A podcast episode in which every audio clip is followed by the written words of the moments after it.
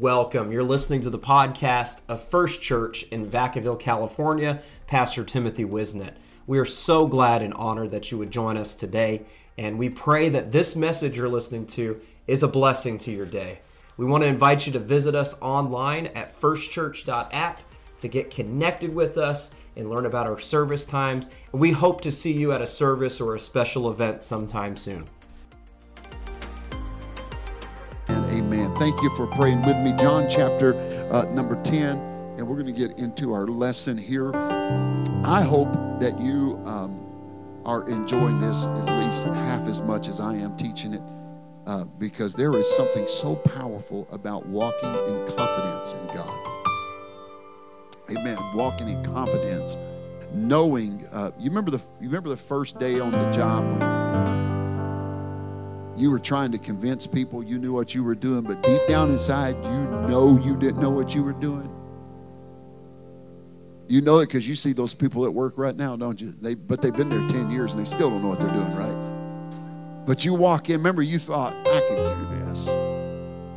But deep down inside, you're like, can I do this, right? And then all these years pass. Not only can you do that, but you can do above that, beneath that, on each side of that. You can do it backwards. Amen. And you have that confidence. It's not cockiness, it's confidence.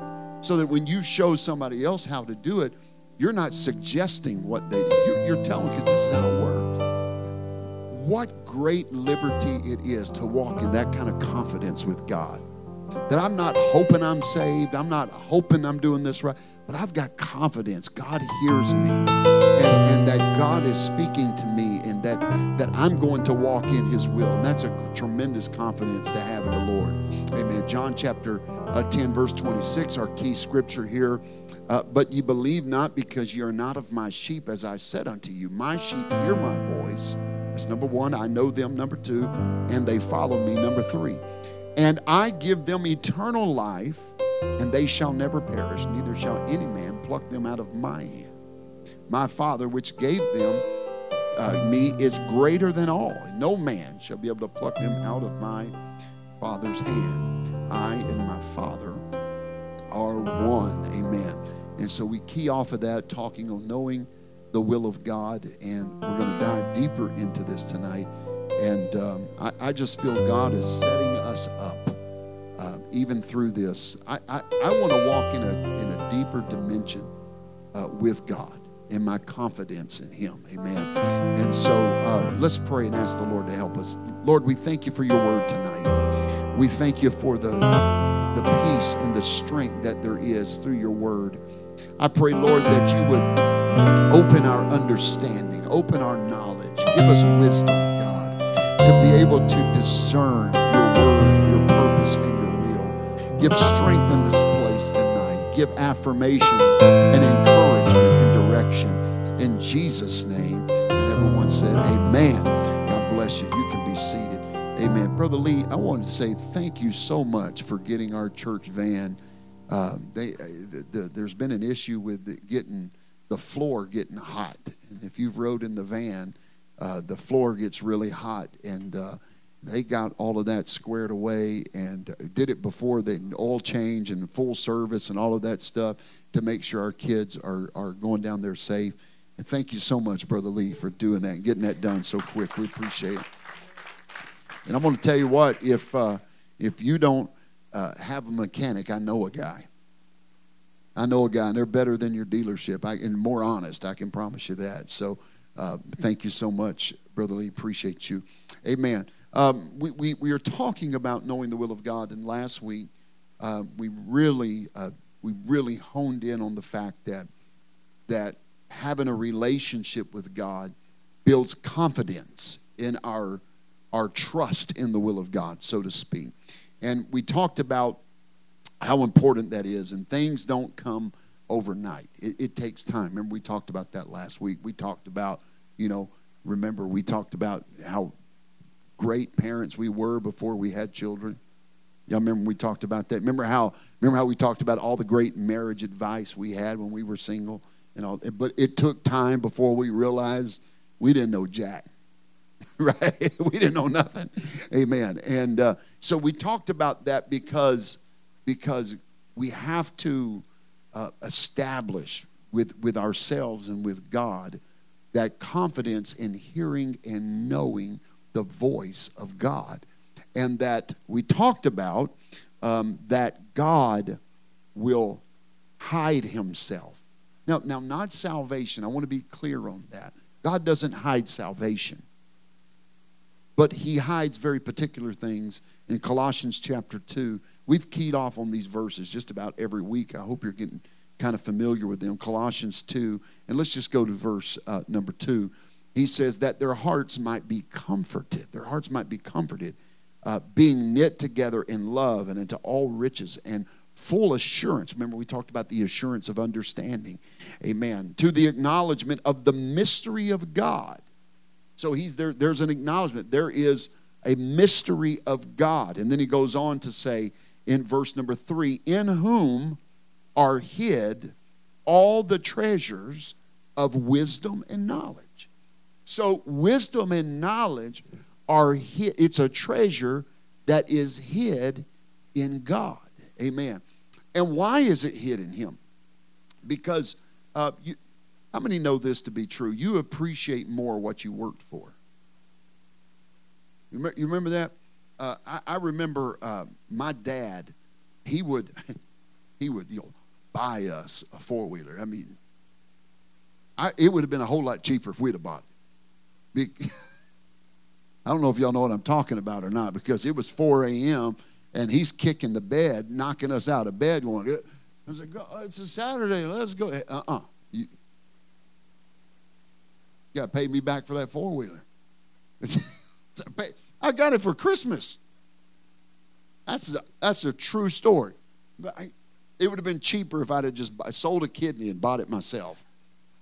Because he was going to wear me out. You know, everything was, you know, well, I'm tired. Well, you enjoy riding that four wheeler? And then he eventually got around to one of his motives, Brother Chase. He would say, uh, You won't appreciate it if you don't work for it. I just gave it to you. You know, we had friends that got stuff and, and, and they tore it up because they were just giving stuff. We, we, we worked for what we had. And uh, uh, we appreciated it a whole lot more. I remember buying my first pair of Doc Martin boots. That was a lot of money for me back then. They were about $115 for them Doc Martin boots. And I remember going to school and somebody almost scuffing my boots and almost getting in a fist fight because, hey, I paid for them boots. I know how hard I worked to get them boots. I'll go ruin the boots mama got me for Christmas, but I'm not going to ruin these. I worked for them. The same principle applies in living for God.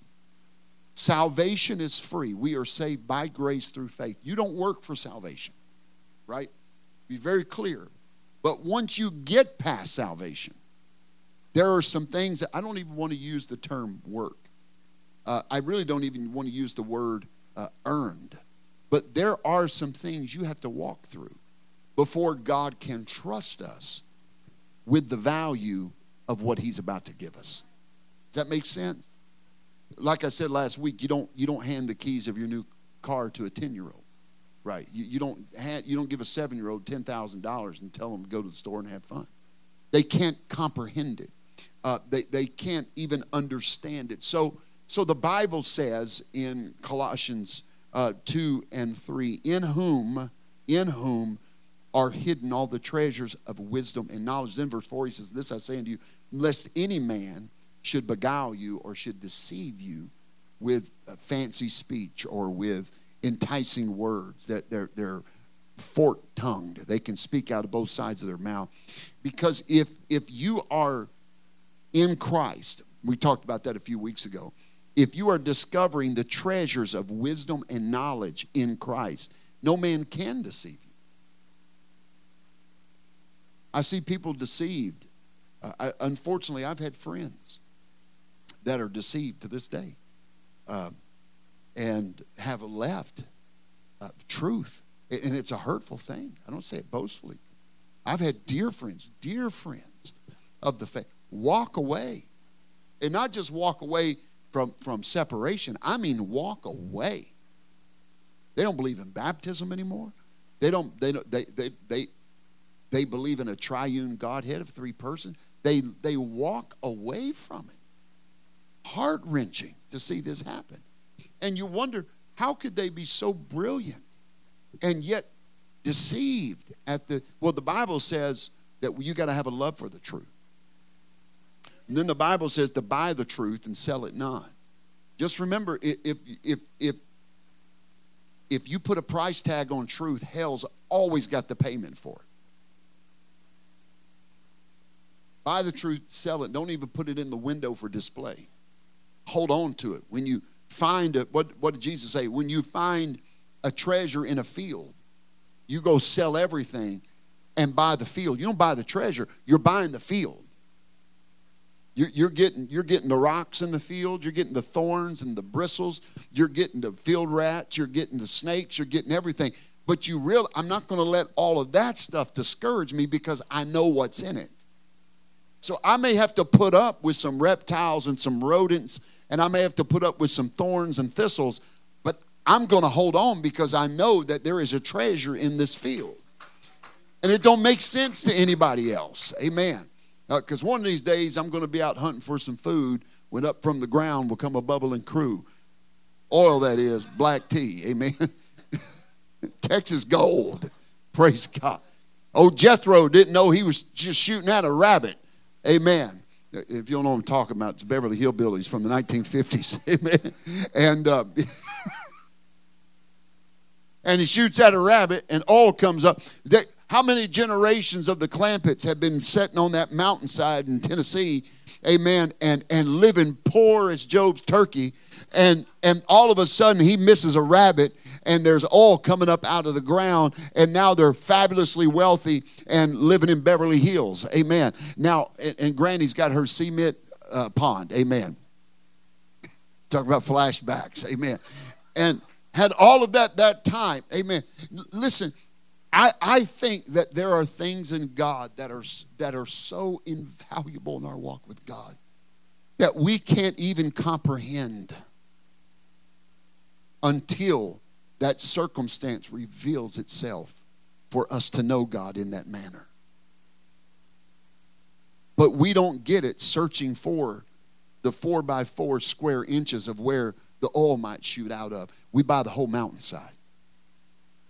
Amen. How, how many have known God to do things in your life that when you step through the other side of you say, I didn't think I was going to make it through that. I didn't think I was going to make it through that. There, there, matter of fact, let me just be honest with you. I don't, I don't mean to sound, you know, hyperbolic here, but there's been more than a few times in my walk with God I've thought, I don't know if I'll make it through this. And it wasn't because I didn't have faith. And then you get through it and you look back and go, I did make it. I didn't think I was going to make it. I, a lot of people didn't think I was going but I made it by the grace of God. How do you make it? How do we do that? We keep seeking Jesus. Now, I'm going to go ahead and give you a spoiler, just, just in case, you know, there's so much suspense built up right now. Like, what week is Pastor going to drop this great revelation on us of knowing the will of? I'm just going to go ahead and spoil it right now. It's the Bible. And I hope I don't disappoint you by saying that. But it's this if we keep seeking after Jesus, because in Him is hid the treasure of wisdom, and not just the treasure, but all treasure of wisdom and knowledge. So He can't just give us all this wisdom and knowledge without us having walked with him. There's some things you earn. You know, when you're married a while, there's some things you earn in that marriage. Right? You earn you earn the right to to have a bad day and them still be kind. You've earned the right for them to have a bad day and you still be kind. Now, your new coworker maybe hasn't earned that right. My, my wife has earned the right to say things to me that I probably ain't gonna let anybody else say.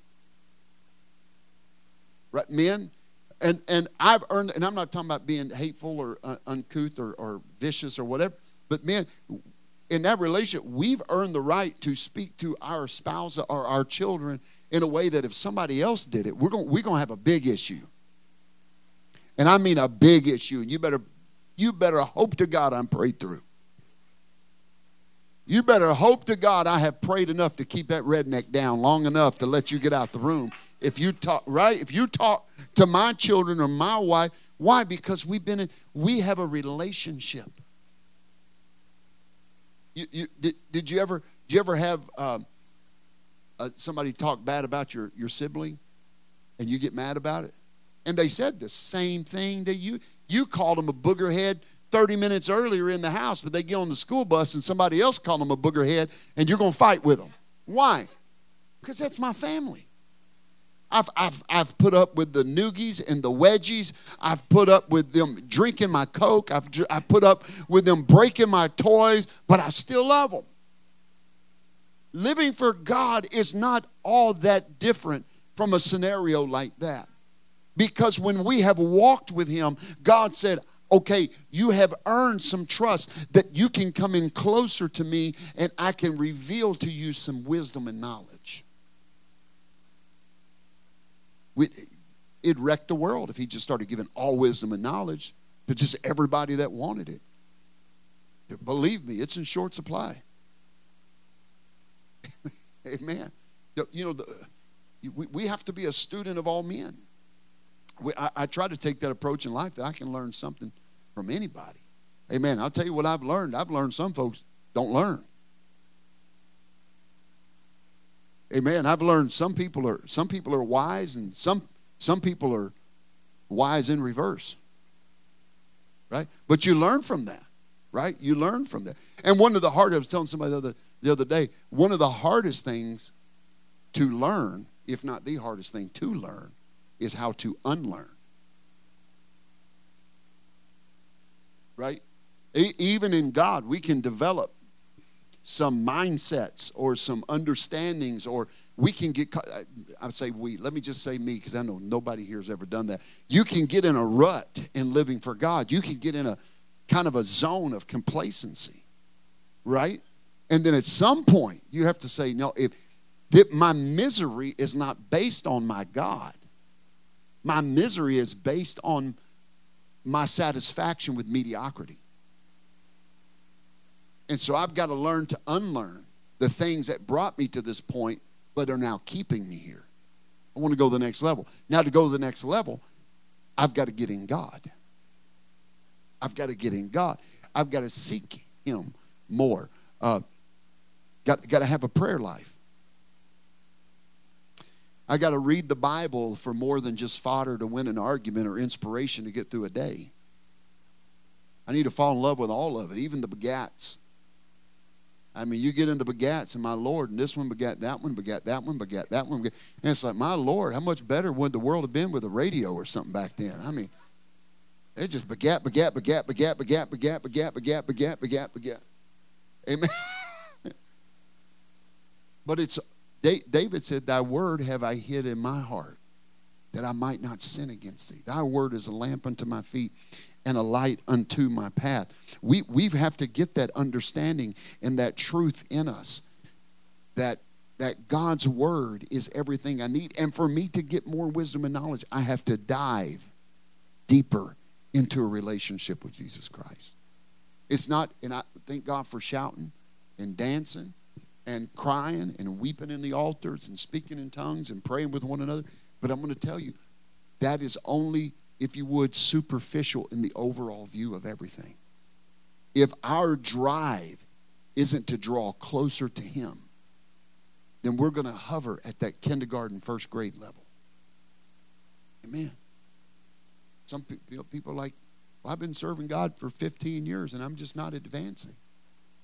Well, it's, it's because you're repeating the same grade for 15 years. You're still in school, you're just in the same grade. And the only way to get further is to get closer to Him. And then the closer you get, but which let me just say this the closer you get to God, the further away from stuff you get.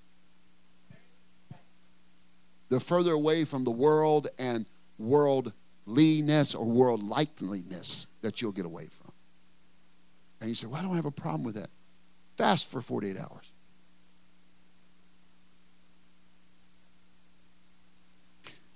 You want to see who's in control? Just fast for 40. And I'm and I'm not even talking about look, Daniel's fast challenge. Uh, I'm, I'm eating water only. Let the old timers didn't even do water only. They didn't do anything. They didn't do nothing. I remember my old pastor going, I think seven days with nothing. No food, no water. And working for the Texas Highway Department. And I remember that church come Sunday morning. Uh, I was a kid, and I remember I thought he was going to die standing in front of us. And then his wife, uh, who was a nurse, finally convinced him to before Sunday night to, to drink some uh, chicken broth. And uh, but I'm going to tell you, you want to you want to know how close you are to God? Deny yourself. Deny your flesh will negotiate with you. All of a sudden, your flesh turns to Johnnie Cochran.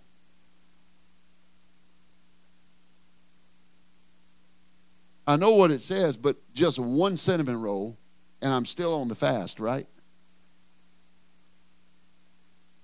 It'll negotiate because your flesh knows for you to get the hidden treasure. I've got to, and I talked about this last week, I cannot lean to my wisdom.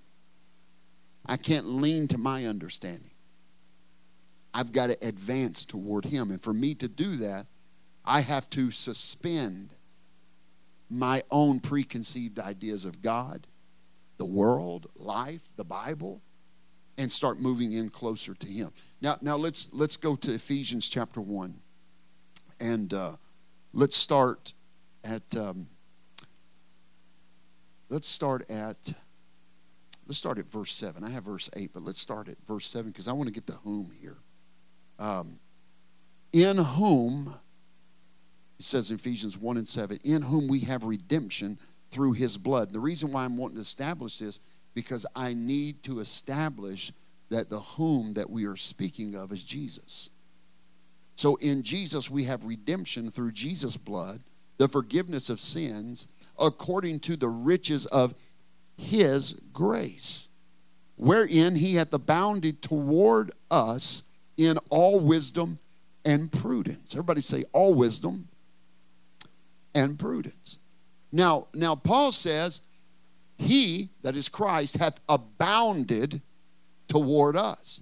Now, I've been talking about us going toward Christ because in Him is hidden all wisdom and, and knowledge, right?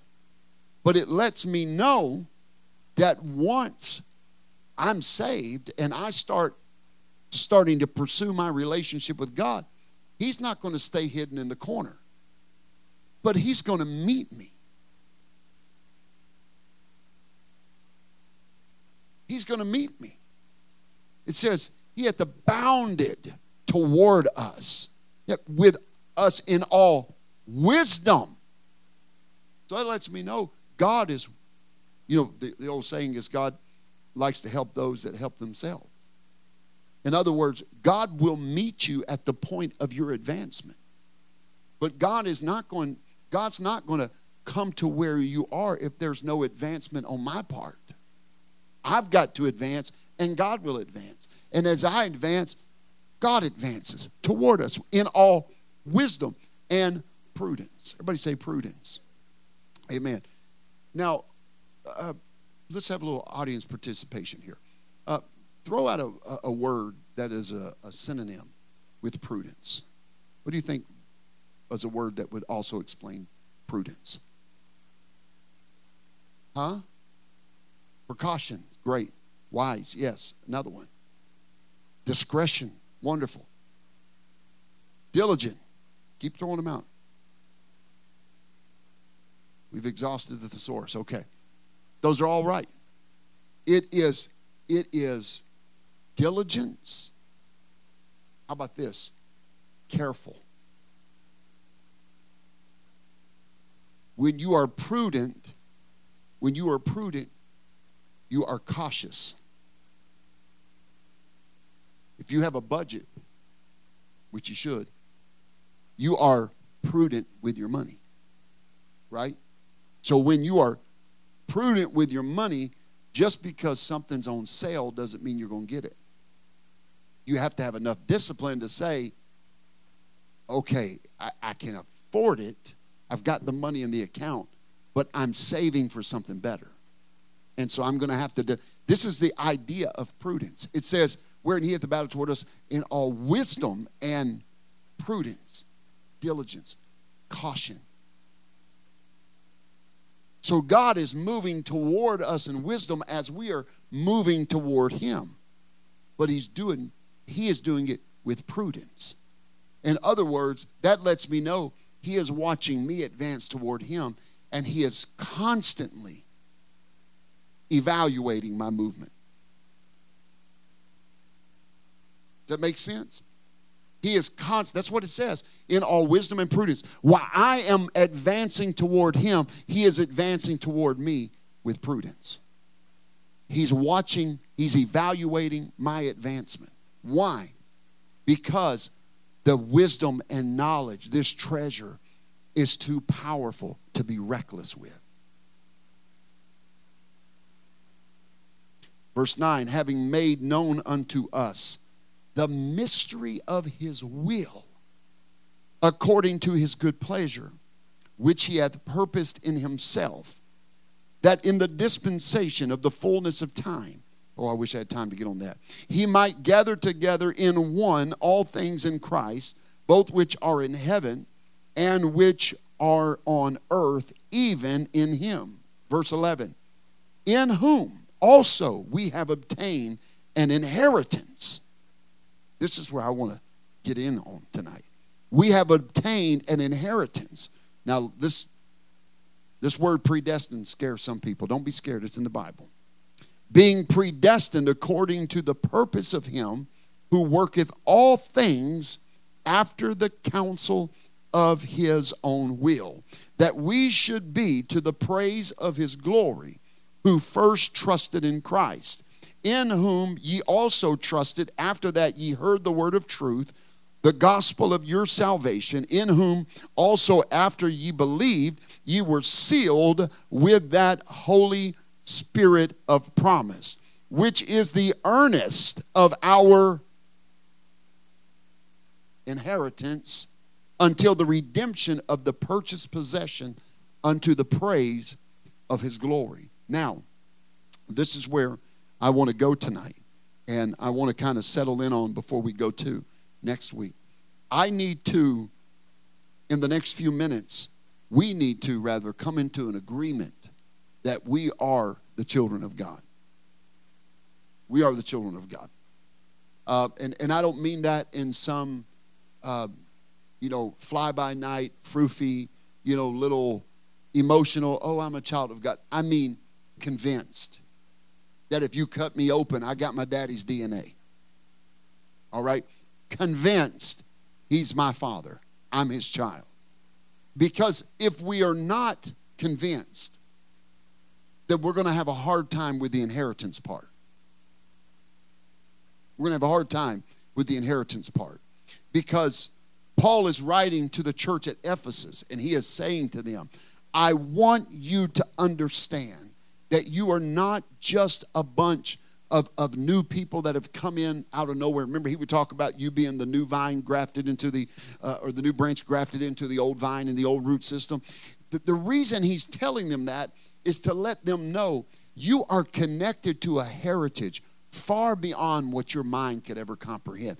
I, I know you are a Roman or you are uh, an Ethiopian or you are a Galilean or you are a Jew or, or you are whatever uh, ethnicity you are, but you are spiritually tied into something that is so much more incredibly vast than you could ever imagine. This is why he would write them and say that if you are in Christ, you are of the seed of Abraham. That didn't mean anything uh, to the Gentile people because they didn't know who Abraham was. But as the, the church leader, leaders and the church fathers began to tell them, amen, of the rich history and the rich uh, biblical revelation that comes from being the seed of Abraham, the early church began to get wide eyed and they realized I'm a part of something that's a whole lot greater uh, than just a church that gets together. Amen. I'm a part of something a whole lot greater than a, than a pool of baptism that I came out of.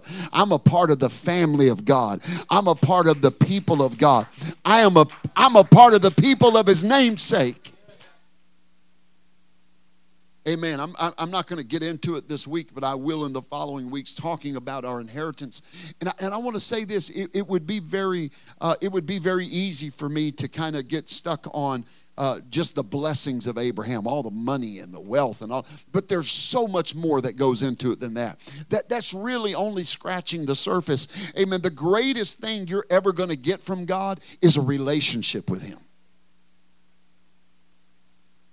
Amen. Because you can have all the money in the world, but if we don't have a relationship with God, what do we have? For the Bible said, What profit a man to gain the whole world and still lose his own soul? You can have the nicest car, you can have the biggest home, you can have the greatest job, you can have the, the deepest bank account and pockets, but it doesn't really matter if we don't have a relationship with Jesus. None of that, none of that even matters. You can have all knowledge and all wisdom, but if we don't have a relationship with Jesus, does it even really matter? You can have the greatest physique and the sharpest mind, but if we don't have Jesus, does it even really matter? The old song used, that, uh, that we used to sing out of the hymnal was, I'd rather have Jesus than silver or gold. I'd rather have Jesus than houses or land, or to be the king of a vast domain. Amen. What they were saying was, there's nothing else that matters in this world more than my relationship relationship with Jesus Christ because in that I'm connected to something greater than who I am. And and so so we understand that this this is a uh, uh, we call it the, the New Testament or the Old Testament. We, they are testaments, which is a legal term, which means it is a binding contract. God says, if you will do this for me, I will do this for you. It, it, this is what he said. Now you got to do what I'm requiring of you. You know, it's so funny. You hear all these people. They start quoting the blessings of Abraham. I'll give you houses you didn't build. You know, all these things. They start naming and claiming all, and that's awesome. But they never read that next verse. This will I do if you obey me. All of it was contingent upon the obedient part and people miss it. And and they, and and these preachers preach this stuff. Amen. And they tell them that if you will just you know sow seed into my ministry or you'll just drink this you know whatever uh, that i'll send you for 1995 it's amazing that them and the infomercial guys have the same price. 1995 you can get a pillow amen and for 1995 you can get a vial of water to drink from the holy land amen unless that holy land is named you know alabama. That's probably where it came from amen Hallelujah. You you got to give me eh, but but and they miss it. They because the next verse God is telling them everything that I have promised you that, that you'll have the land everywhere your foot shall tread upon, and, and your seed shall be more vast than the sands of the seashore and the stars in the heavens. All of that was contingent for Abraham to obey God's word. Why? Because God is wanting us to establish covenant and relationship with him. Now listen i know this is old fashioned this is going to sound uh, is not as flashy as, as people would like it to be but listen everything goes back to obedience. It goes back to obedience. I, I, I dropped all of that's okay i didn't need those notes. Amen. Thank you brother lucas. All of it goes back to obedience to this will and testament right here. It's a legal binding contract and I'm not the only one bound to it. God said, I'm bound to my own word. Matter of fact, God said, I am so bound to my own word that I have exalted my word above everything. Matter of fact, God would go even further than that. And He would say, Not only have I exalted my word above everything, not only have I said my word, but I will tell you how strongly I feel about my word that I am my word. So if God says, if I break my covenant, then I cease to be God. In the beginning was the Word. The Word was with God. The Word was God. The same was in the beginning with God. Verse 14, and the Word was made flesh. Yes, that's a great one God, mighty God in Christ scripture. But even more than that, it is the power of God's covenant with His people that says, if you will walk in covenant to this legal binding contract, I'm going to execute the will that I have for your life if you are willing just to obey me. Amen. And and obedience is it, it's not an easy thing necessarily. It's not. Because we have to deal with this flesh. Obeying God would be easy if we didn't have flesh to deal with. But we have to deal with flesh. Right? Or, or maybe I'm the only one. I know I have to deal with flesh. Amen. God says, do this, and my flesh says, you've lost your mind right? And then you say, no, no, no, no, no. I'm a child of God. And, and here's God. Let, let, me, let, me, let me give it to you in a little, give you a Reader's Digest version of this. Because we've got to understand that we are God's children and that if we obey His word, His word, this is, this is not, this is vastly more than just a, a, a, a book of stories collected over thousands of years. This is the word of God. Not a God, but the God the one that spoke the heavens and earth into existence. The one that said, Let there be light and light shine. The one who formed man out of the dust of the earth. That same God said, He is His word.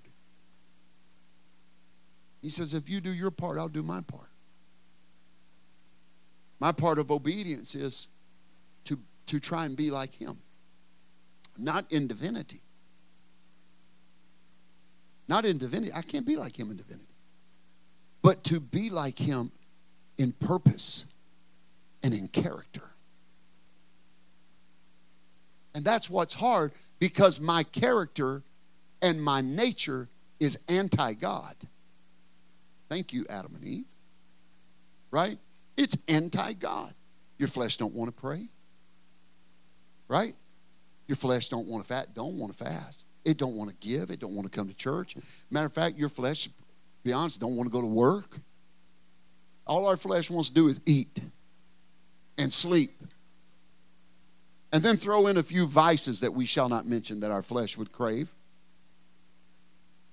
Right? And, and here we are born with this damnable nature.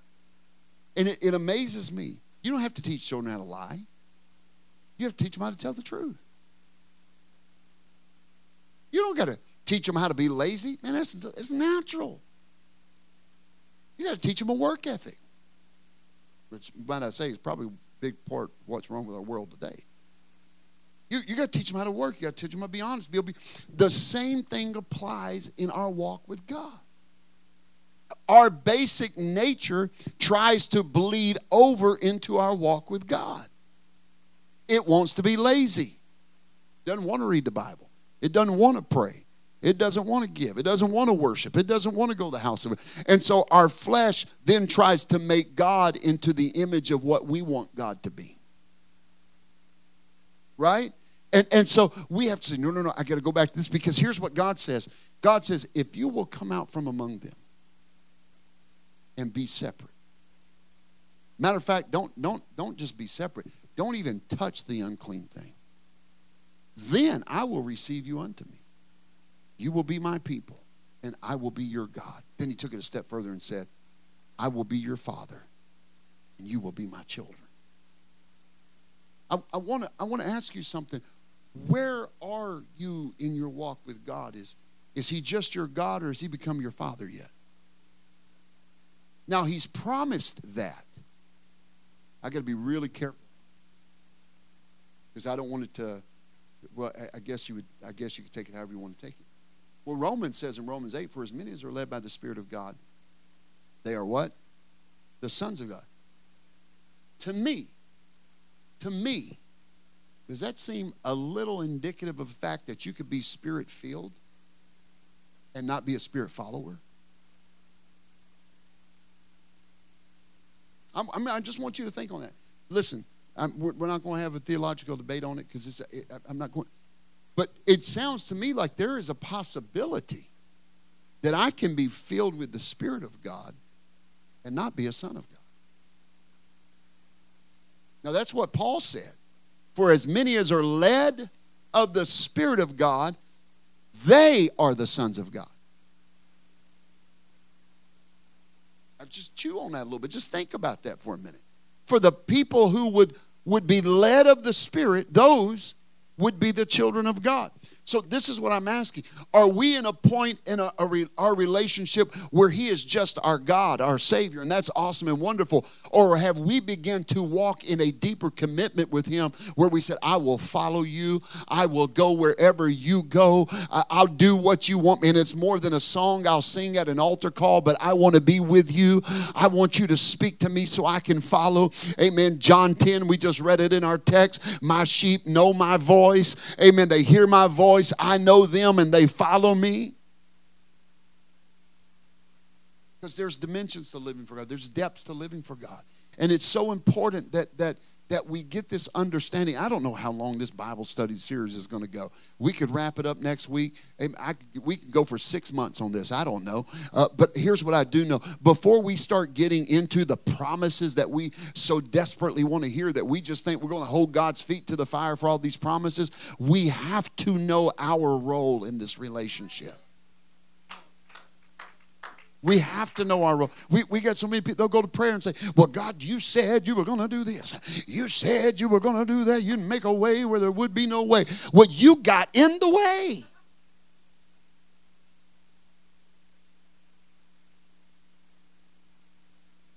Right? Come, let's be honest on Wednesday night with ourselves. Lord, you said you give me the desire of my heart, and this is what I want, and give it to me, Lord. And you said, and like God is up there going, oh, Yeah, you know, I forgot about that. But could it be that we pray amiss more than we pray on point? I'm, I'm just on. To, listen, I don't want this to be heavy. I just I want I want to give you something to think about. And we start trying to hold God's feet to the fire.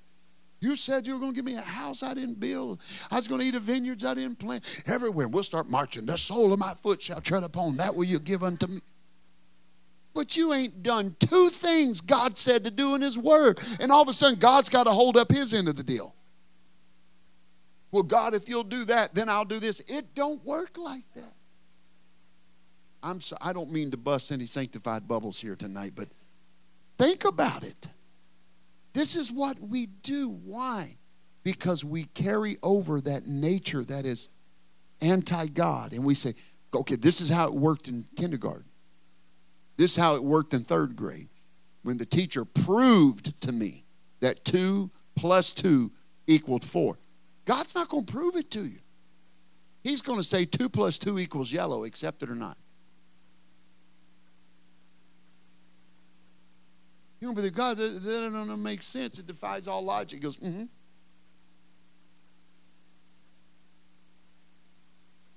God, but two plus two is mathematical. Yellow is, is probably physics or at least biology. They don't go together, and God goes, mm-hmm. You going to follow me or not? Well, Lord, could you explain it a little bit? Nope. I'm going to look foolish. Probably.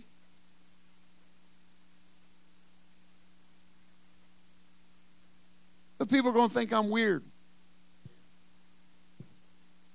And let me let you in on a little secret. They thought you were weird before this. Right? But God, surely you wouldn't put me in that position. Ask Joshua. Ask the children of Israel marching around a city. Ask Shadrach, Meshach, and Abednego. Ask Daniel. Ask David.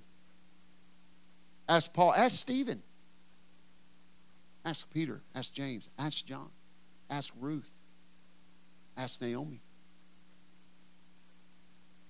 Ask Abraham. Ask Jacob. God doesn't say, okay, here's my plan. You know, God don't call us in a huddle like on the football field. Okay, here's what we're going to do, boys. All right, here's here's, here's Now, what you're going to do is you're going to run. I'm going to fake a handoff this way. I'm going to fake a toss this way. And then I need you guys, I need you to run a post and I need you to run a flag.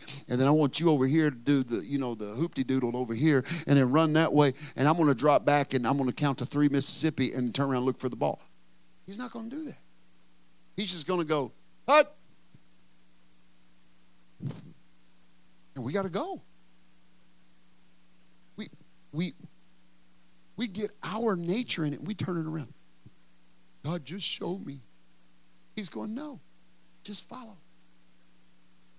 Follow what? The legal binding document. But I don't feel like it.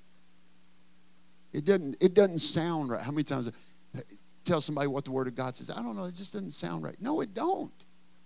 It doesn't sound right to our flesh love those that hate us. That don't sound right. You know what sounds right? Punch them in the mouth. That sounds right. That sounds right. Come on, right? That sounds right to me. Somebody pops off, punch them in the mouth. That sounds, but that's not what Jesus, Jesus said, love them. And if they hit you, offer them the other one. Well, I'm going to need to pray about that. Go, go ahead and pray about it. Go ahead and pray about it. But his word is still his word. If he went back on his word for any of us, Mr. Strickland, if he said, if he said to you, I love you so much, you are you have overwhelmed me with your faithfulness and your generosity and your kindness and your stewardship and your love and your prayer and your devotion. I love you so much. I'm going to exempt you from this one thing that I have not exempted anybody else from. If he did that, the universe would collapse on itself and it cease to exist because God is his word.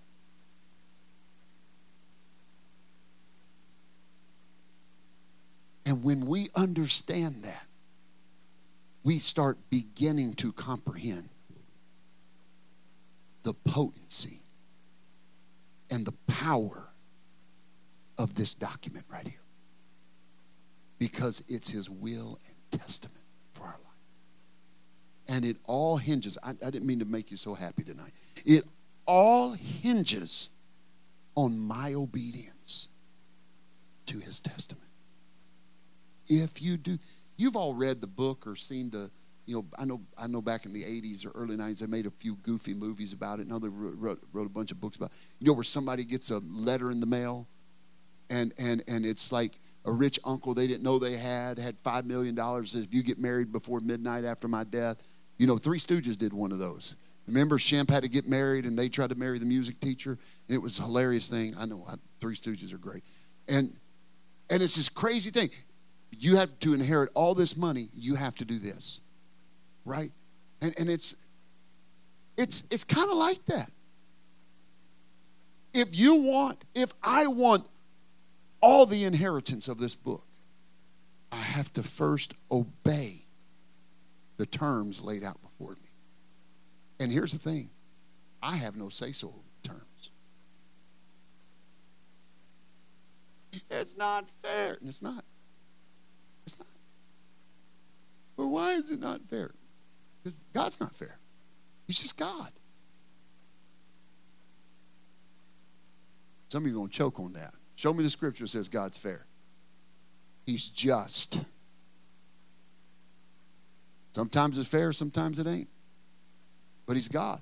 And here's what he said. When people got sideways with that with him, he goes, Wait a second, Job, where were you? Where were you when I formed the mountains? Hey, were, were you there when I put the stars out in the sky? Hey, Bubba, before you get mad at me for being God and not explaining myself to you, you need to stand up and give a record of yourself. Because He's just God. He's just God. Amen. Let's land the plane here. It's so, it's so important that we understand the power of this document. I hope before we get done with this Bible study series, and whenever the Lord it, gets us done with, we will have such a greater love and appreciation for this book. I, w- I was reading, um, Brother Lucas, if you'll come, it'll, it'll help me hurry. I was I was reading, uh, Brother Chase, um, or I'm in the process of reading a, another book. I feel like I'm always reading one, and um, it was a book that did a deep dive into the the first church, the early church, and uh, uh, the, their church structure, and how they had service. Now, I, I will say this: in some ways, we differ from having service than the early church probably did. Right? They didn't have microphones. They were in houses. Uh, they're, they're probably, but I do believe that the apostles walked in here right now, they would be familiar. They would say, "Oh, I feel what I." There's preaching the truth. There are songs being sang. There are people worshiping. There's all, all of these things. Okay, but but it's going to be a little different just because we have electricity. All right. But one of the things they were saying was the early church, because I, I I've often wondered, you know, what did they sing? And somebody said, well, I'll fly away, obviously. All the old hymnal songs, what they sing. Like one person said one time, King James Version is the only Bible that we should be using. If it was good enough for Peter and Paul, it ought to be good enough for us. And I was thinking about it, and, and in this book, this this uh, historian went so deep into this, and their songs, obviously, melodically are different than ours. They didn't have the, the pianos and the guitars and the, all the stuff that we have. Had dulcimers and things like that. But in house churches, they'd have church underground. And a lot of these places, because of persecution, they didn't even use instruments. They couldn't use instruments. Not that they didn't, Church of Christ. It's not because they thought it was a sin. It's, it's just they didn't have the ability, right? They didn't have the ability for persecution and other reasons. But one of the things that they said that they would do is that they would chant. We're, we're like, oh, chanting. Well, to them, that was song. But what would they chant? So I, I dug deeper in this. They didn't have the Bible. They didn't, they didn't chant scripture. They didn't have scripture. What they had in the early first 30 to 60 years after the resurrection of Christ is they had firsthand account being told in the churches and they would stand up and chant or sing things that Jesus had said or the Psalms of David. And many of these non Jewish people were somewhat fluent and proficient in the book of Psalms and some of the law of Moses because they would sing it. They would talk about it, they would chant it. All right? Why am I talking about that? Because the Word of God needs to become a part of our vocabulary. I think preaching, it, it, it, there's a reason we put the pulpit here, there's a, there's a reason it's in the service where it is. But I think the Word of God ought to flow through every aspect of our service, of our life. Right? the early church got that. The early church got that. They understood. I, I listen. I, I, hope I didn't uh, let you down tonight. We're getting into this document, but you, we've got to understand and appreciate the value of it. The, do you know what the early church would have done with this? In seven years, they turned the world upside down from Pentecost, and they didn't even have a scripture put on paper.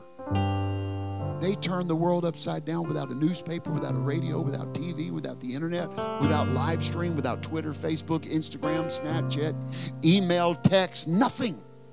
And in seven to ten years, the entire then known world had heard the gospel of Jesus Christ. And they didn't even have a Bible. How did they know what to do?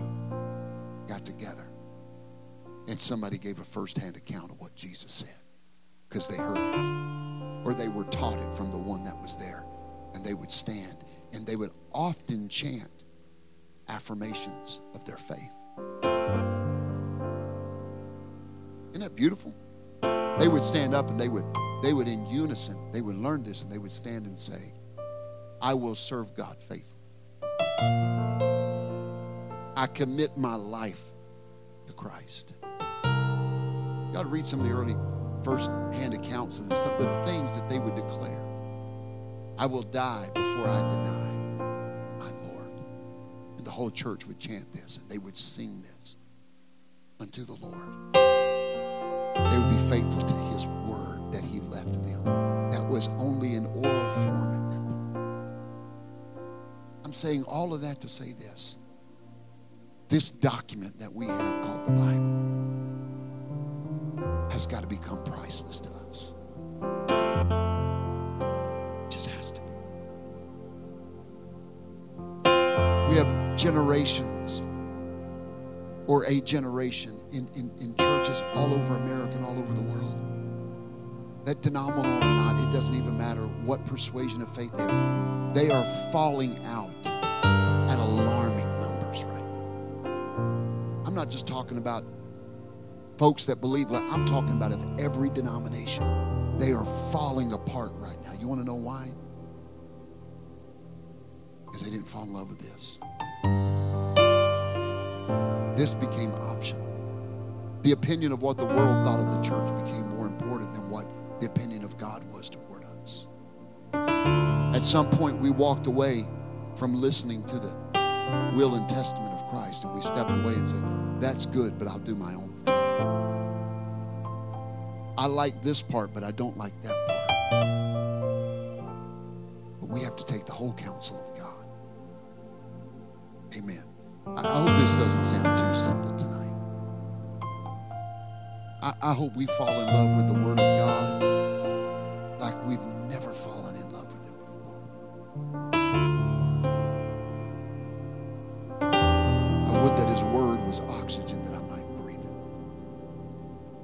to the point where you would weep and say, I would that your Word was water that I might drink it. I would that it was physical bread that I might eat it. I would that it was a blanket that I might wrap myself in it. Folks, if we're ever going to know the will, as in the inheritance of God,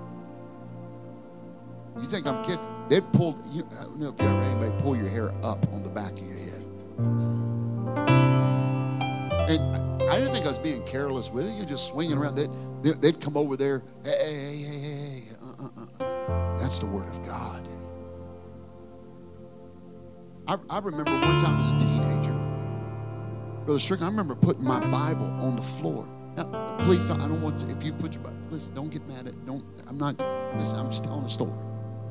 I, I set mine on the floor from time to time. But I remember as a teenager setting my Bible on the floor.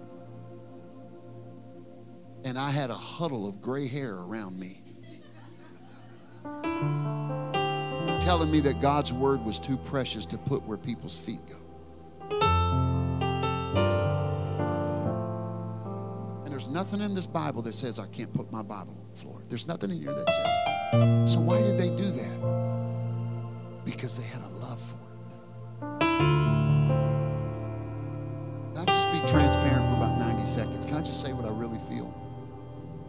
I've asked God many times, why do we, why does our generation not have that love? And I'm not talking about sinners. I don't expect them to love God's word. I'm talking about the church. You know what God told me? You know what God said to me? He said, because right now my people have a love for entertainment.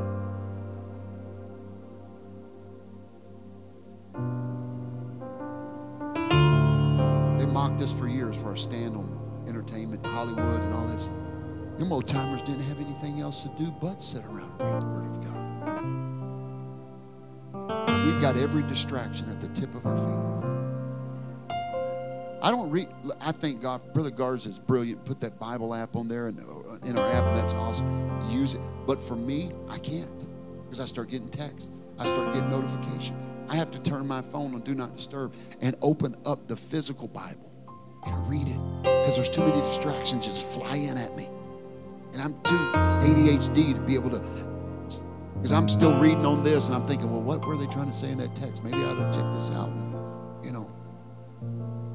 Emails flying in and thinking, well, could I really be the nephew of a rich Saudi prince? I don't know.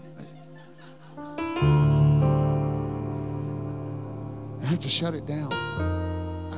My grandma kept her Bible on the on the chair, but on the on the night on the table beside her recliner. And then it went with her to the bedroom and it went on the nightstand beside her. And it wasn't collecting dust. She was always in the Word. We could walk in from the house, uh, from the backyard, and that Bible would be laid open in her lap, and her head just be swinging around, just speaking in tongues. I'm thinking she must have got a revelation. Wasn't no great revelation she got. She had just read again about God's goodness, and it just overwhelmed her. We got all these distractions fighting for us.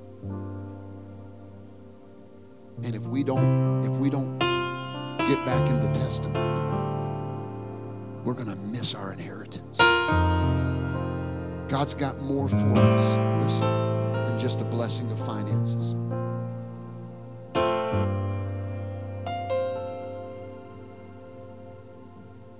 I'd rather be poor and know my great grandkids would be saved. If I had to change money, if I had to determine my value, I, would rather leave this to a generation four times removed from me in the future than I would love to leave them millions. The only way it's going to happen is when I'm familiar with the God of this word.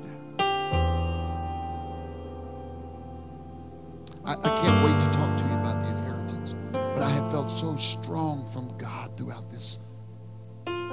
So strong from the Lord throughout. When I pray, when I'm in the office, I'm walking through the church and I'm praying during the day. And in my mind, I'm thinking, okay, we're going to go this and we're going to hit this point about the inheritance. And oh, this is going to be great. And I can feel the Spirit of the Lord just pulling the reins back, going, no, no, no, no, no, no. Not yet. I want my people to fall in love with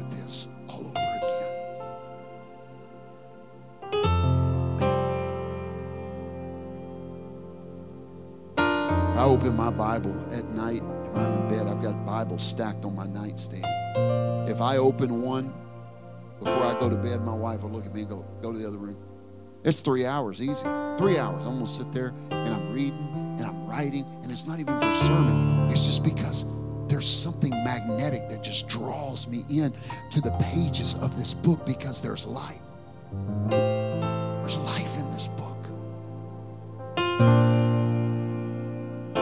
to say this, and then we're going to pray and close, and I don't mean to keep belaboring the point. But until we get to the point where our appetite goes to this, before it goes to Netflix or YouTube or Facebook, until that happens, we're never going to comprehend the will of God for our life. Please, please don't take that as a chastisement. That wasn't at all. Please don't take that as a, I'm just saying, we, and God doesn't, we have to change our appetite.